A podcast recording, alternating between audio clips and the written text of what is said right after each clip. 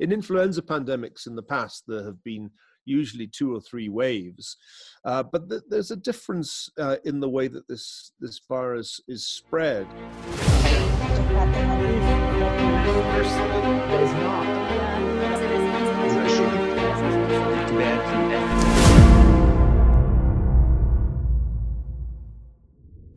Dear friends, welcome to another edition of the Forum 2000 online chat, where we discuss the future of freedom and democracy in these complicated times.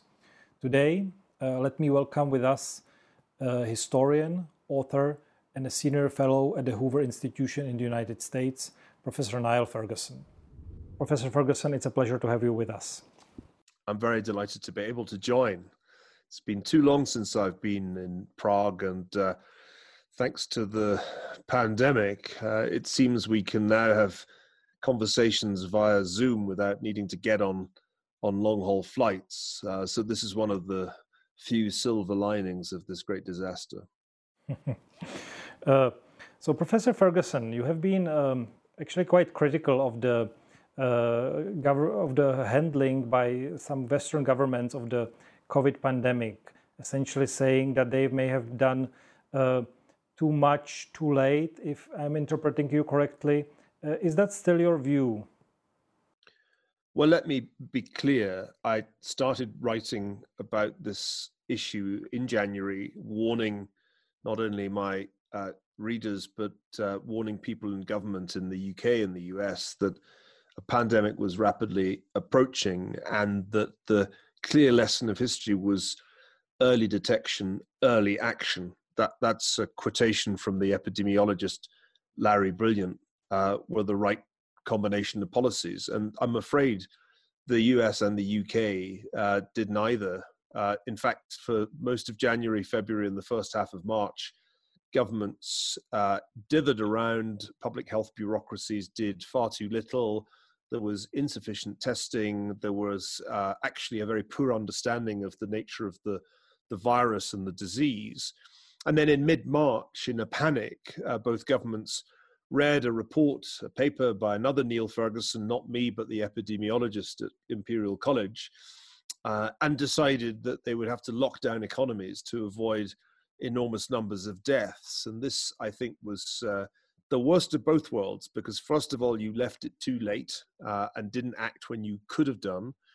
And then you did something very extreme, uh, the blunt instruments of economic lockdowns, uh, and that has caused enormous economic contractions in both countries without, I think, a very significant public health benefit. Uh, so I think it's fair to say that we've ended up with the worst of both worlds. And indeed, if I look around the United States, it's far from clear that the pandemic is. Uh, is over. In fact, in a majority of states, uh, it seems as if the number of cases is still going up. So, um, in, in with this in mind, how, how do you think we should approach the second wave if it if it arrives?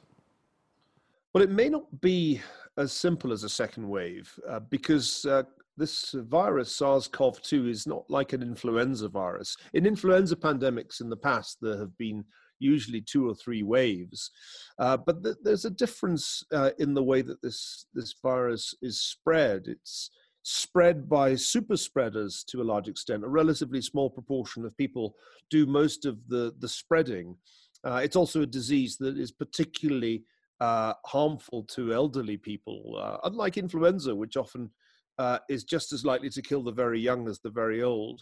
So th- there's another scenario that I can think of here in which you simply get an ongoing wave. The, there's no sign of the wave cresting in the south of the United States, for example. It's just going on.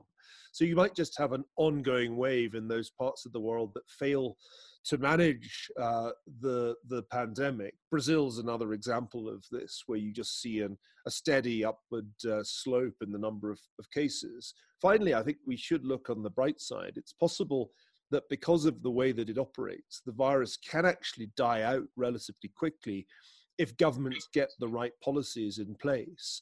And that's why you see these very steep declines in some countries where they've managed to essentially break up the super spreader events, make those very difficult, and protect those vulnerable parts of the population. So, a, a second wave is only one of at least three scenarios that we have to contemplate, one of which is, is really quite a good scenario, and one of which is a pretty bad one. Uh, whatever, whatever may be the, the, the end of this or the, uh, let's say the, the, the, scenario that we will be seeing, what, what, do you think will be the longer term effect on the, on the societies of, of this shock that we have just experienced? Well, we know as historians that uh, pandemics can be very disruptive, uh, especially the very big ones. I, I don't think COVID 19 is going to be as, as destructive a pandemic as, say, the influenza of 1918 19. Uh, and, and in that sense, it's not likely to be one of the top 10 uh, pandemics in history. But even so, I think we can learn a, a certain amount from those other pandemics. Trust can be uh, reduced uh, quite significantly by a contagious disease, especially one that's spread by asymptomatic people. Uh, so you, you could imagine that in some societies, there's actually quite a permanent consequence of social distancing even after the virus has, has receded. In the United States, we're seeing that divisions, pre-existing divisions of class and, and race have been uh, widened or exacerbated by, by the impact of the virus. You know, Jakob, a lot depends on how long this lasts. Some people are acting as if it's over. I mean, I see all kinds of signs of relaxation and normalization around the world. And uh, in fact, you just described a, a, kind of relaxation that's happening in, in Prague right now with less mask wearing and a kind of sense of return to normality.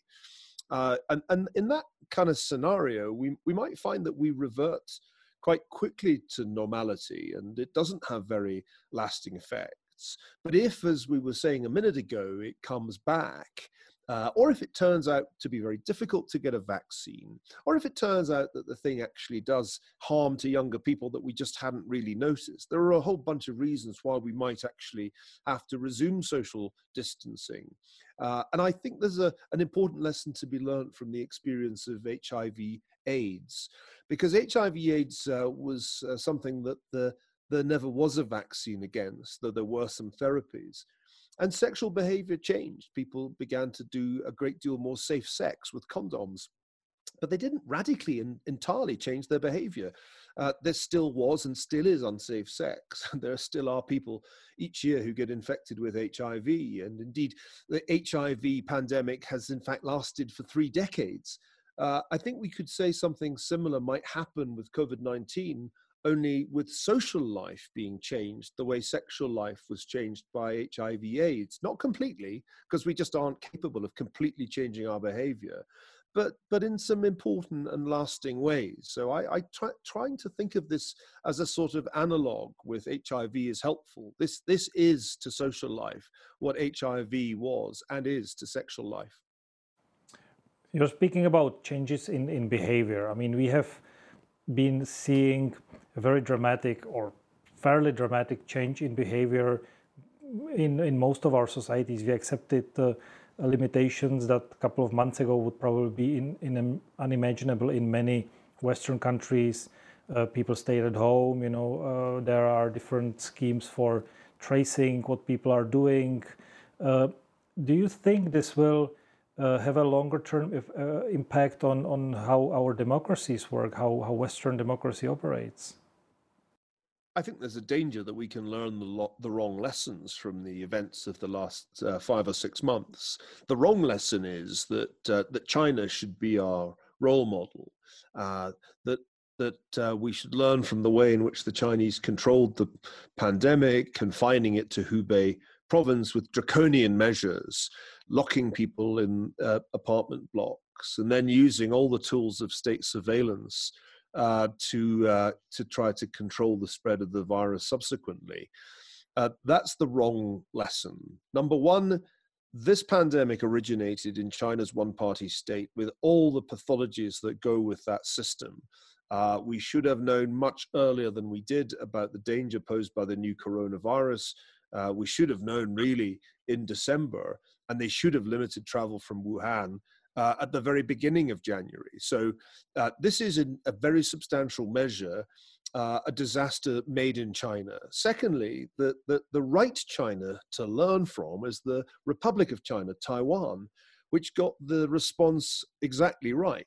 From the very get go, even before the Chinese admitted there was a problem, Taiwan ramped up testing and used contact tracing to limit the spread of the virus. And it did so very successfully, so that deaths in Taiwan are in single digits, even though it's right next to China.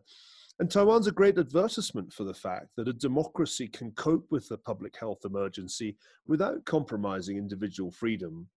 Remember, contact tracing is, is designed uh, and, and well designed in the case of Taiwan to prevent super spreader events spreading the virus throughout the population. Sure, there's some risk to individual privacy uh, embedded in any contact tracing app, but the Taiwanese are very good at making sure that new technology doesn't undermine individual privacy. It's one of the reasons that Audrey Tang was brought into the government by President Tsai. I mean, Audrey was one of the cyberpunk libertarians uh, of just a few years ago.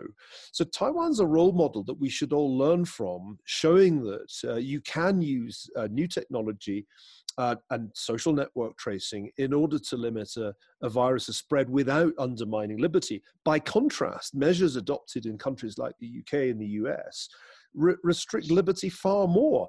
How can a libertarian complain about contact tracing if he or she has spent the last two months confined uh, to their home by government order? That's a far greater restriction of liberty than a contact tracing app would entail. Uh, let me follow up on your on your um, uh, idea about Taiwan. I fully agree. Taiwan is is a place where we should look to and, and learn from in many ways. Uh, this is this is one one, one very good example, the, the handling of the pandemic.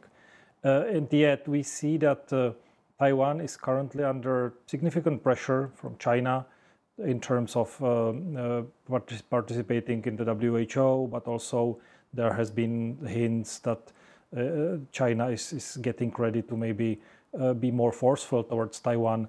Uh, so how do you see China's sort of performance internationally? How do you think uh, China will come out of this in terms of a global global power? Well, China's making a very big push to rewrite the narrative so that uh, its responsibility for the pandemic is downplayed. They've even been spreading fake news that the virus originated outside China. Uh, the Chinese have also been using uh, the uh, the offers of, of aid and, and medical equipment to try to win friends and influence people around the world. And I hope that these efforts aren't aren't too successful and that people see through what is a kind of uh, propaganda effort by Beijing, uh, really to cover up its its enormous responsibility for this disaster. China has been hit hard economically, uh, and despite the best efforts of the leadership, they are going to struggle to keep growth in positive territory this year. Uh, so they have their own internal problems, which I don't think we should underestimate. I think this has taken its toll on the credibility of Xi Jinping uh, as a leader, frankly. Uh, my worry is that China, because of these pressures, may take greater risks in its uh, in its domestic and foreign policy. We've seen already the hurried way in which they're moving to impose uh, Beijing's authority on Hong Kong. Uh, you mentioned, and I think you're right to mention it, rumors of possible aggressive action towards uh, Taiwan. And there are also rumors of action in the South China Sea that one occasionally hears. Uh, the perception in Beijing, I think, and maybe also in Moscow, is that there's never going to be a better time to confront the United States geopolitically than the year 2020. The pandemic, the huge recession that has been caused by lockdowns and an approaching presidential election all make it seem like the ideal year to, to take geopolitical risk. So I worry that they may be tempted to do that precisely because the United States seems to be in such disarray. But I'll, I'll add one final point. I think the pandemic has been a moment of truth for many people, especially in Europe. It's shone a very bright light on the realities of how the Chinese state works. Uh, and I think it's kind of brought people out of denial. Last year, back in February, I said, Cold War II has already begun, it's underway. And a lot of Europeans said, no, no, no, how could you say such an inflammatory thing? I think they now realize, partly because of the impact of the pandemic, that Cold War II is happening and uh, that it's not going to be easy to be non aligned in this new Cold War. So, in this context, and that will be my, my uh, question in conclusion, um, what uh, would be your recommendation, and maybe as a historian, based on your knowledge of, of past pandemics and how societies have dealt with them, what would be your recommendation for the global democratic community and, and, and democracies around the world? Uh, what should they focus on now after the after the pandemic is over? Well, I think there's obviously some radical overhaul required in the public health bureaucracies of some democracies, which have performed dismally. Uh, I think in the US and the UK, particularly, hard questions have to be asked about what the relevant agencies were doing back in January when I could see as a historian that there was a pandemic coming and they appear to have been asleep at the wheel. But I think there's a broader issue that all democracies have to grapple with, and, and that is how far we can uh, prioritize the, the different threats that we confront. At the World Economic Forum in, in Davos back in January, all anybody talked about was climate change. Uh, it was the uh, top four global risks essentially that were discussed in the global risk report, and the sessions were dominated by this issue. Uh, the presence of Greta Thunberg ensured that it really was the only topic of discussion. But you can't have only one risk that you worry about. It was absurd to be having conversations about climate change when a pandemic was obviously already underway uh, in East Asia. Uh, it's absurd to talk only about pandemics now when there are clearly other risks. We're still as much in danger from a nuclear war as we are from any other threat that uh, we face. So the lesson surely must be that we need a more sophisticated approach to risk management, to the big risks that we face, because they're multiple, and uh, and there can't be just one that we uh, obsess about. What I'd like to see is uh, an overhaul of the way in which nas- national security is understood, uh, so that uh, the people who lead our countries can get advice that effectively ranks and attaches probabilities to the various risks that we face, as well as noting the interconnections between them. Uh, it, it hasn't helped, I think, our ability to prepare for a disaster like this, that for the last couple of years, the only risk that anybody wanted to talk about at international conferences was climate change, which, by comparison with a pandemic or a nuclear war, is a pretty slow moving threat to humanity. Thank you very much, uh, Professor Ferguson. It has been a pleasure speaking to you, and I hope you remain safe and, and healthy and all the best. Thank you very much, Jakob. I enjoyed our conversation. Thank you. Bye bye.